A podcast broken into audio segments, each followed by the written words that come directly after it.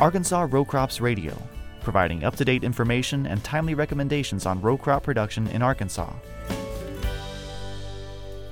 Welcome to Arkansas Row Crops Radio. I'm Jarrod Hardke, Rice Extension Agronomist for the University of Arkansas System Division of Agriculture. Today's episode is about herbicide technology in rice, primarily the, the new FullPage technology from RiceTec that's being offered, and answer a few questions that, that myself and my fellow weed scientists have been receiving about this technology. So, out of the gate, some of the first questions, and, and we've released some preliminary cultivar testing result data over the past week or so. Really, the first thing to point out is the two FullPage hybrids that are going to be offered next year, namely 7321 FP and 7521 FP, have really shown over the past two years to have competitive yield and milling to RiceTec's Gemini 214 Clearfield and the 7311 Clearfield offerings that they had at that time. And really, they're, it, it's going to be just moving forward. One of the greatest things about moving to the FullPage technology would be a, a more complete tolerance to the herbicides that we use in these crops. So, at times in the past with 745 and at times with Gemini and 7311 if the weather was very cool, overcast, pretty rainy, and we made herbicide applications with Newpath. Uh, we could at times see some injury. Usually it didn't amount to anything on the back end, but we, we would have to, to nurse the crop through some of that intolerance at times. And really, the FullPage system is intended to not have any of those issues as the tolerance levels are, are really tremendous and in line with, with Clearfield varieties. What we normally expect there is that we, we just we're not seeing any injury. So obviously big thing being the, the that, that they're equally competitive from a yield and milling standpoint. Uh, most of their other attributes, height, disease package, those things are very, very similar to the 7311 and Gemini Clearfield but a few few key differences beyond kind of the tolerance issue. Uh, it's important to note that that if we're growing Clearfield hybrids or varieties, we are spraying Newpath and beyond active ingredients imazethapyr and imazamox.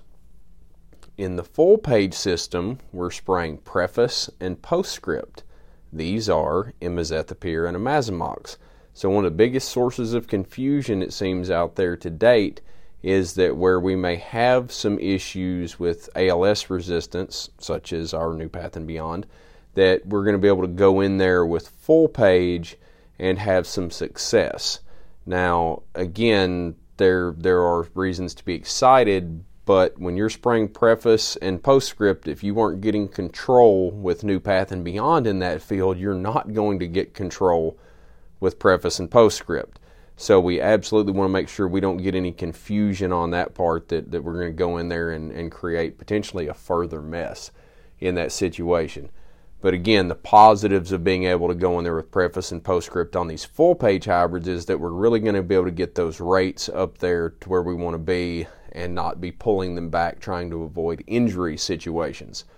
So we should see better efficacy of weeds that we can control uh, with with imazethapyr and imazamox still, but it's not going to suddenly control things that we just flat out weren't controlling before running Newpath and beyond on clearfield hybrids. So we want to make sure we don't fall into that situation going into 2020. Really, beyond that, it's also important to keep in mind that you're you're also going to have uh, th- those same rotational restrictions and issues falling behind FullPage you're going to have the same plant back. So the year after you grow FullPage this coming year, you know you're you're not going to be able to immediately go back to a non-FullPage or non-clearfield conventional cultivar of some sort. You're still going to have those those same rotational restrictions. So we're going to want to look out for that. At the same time, uh, while while not a RiceTec offering, uh, but the Provisia technology currently through Horizon Ag obviously another different mode of action just kind of while we're on the general topic. Um, very different. There's just a couple of varieties out there right now. Uh, we did have the pvl01 now we'll have the pvl02 that has a better disease package and earlier maturity than the pvl01 so Uh, obviously, what those really bring to the table is that novel trait package uh, that are tolerant to the provisia herbicide.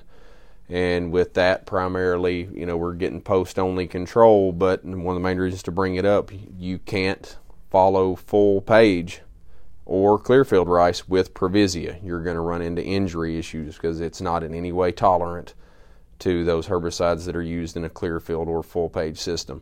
So we're going to have to watch out for that. Uh, however, if we were running Provisia uh, rice in 2019 or 2020, you can follow that with a FullPage or clearfield product and, and be okay because the, the residual is not there. So we can come back in the following year. So ultimately, uh, we again we're we're still looking at very competitive products on the FullPage side compared to their clearfield counterparts.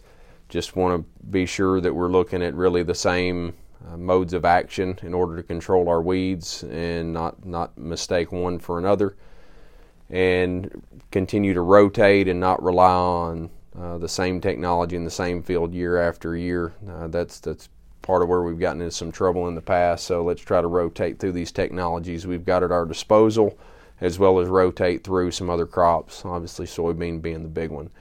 So if you have any further questions, you can certainly consult uh, some of that preliminary performance data that's already been out. More of that data in its complete form will be available around the 1st of December, as it is each year, to see everything uh, milling and agronomic and yield data.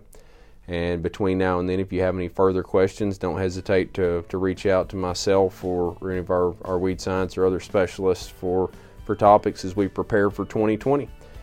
And with that, we'll call it a week. Thanks for joining us again on Arkansas Row Crops Radio. Arkansas Row Crops Radio is a production of the University of Arkansas System Division of Agriculture. For more information, please contact your local county extension agent or visit uaex.edu.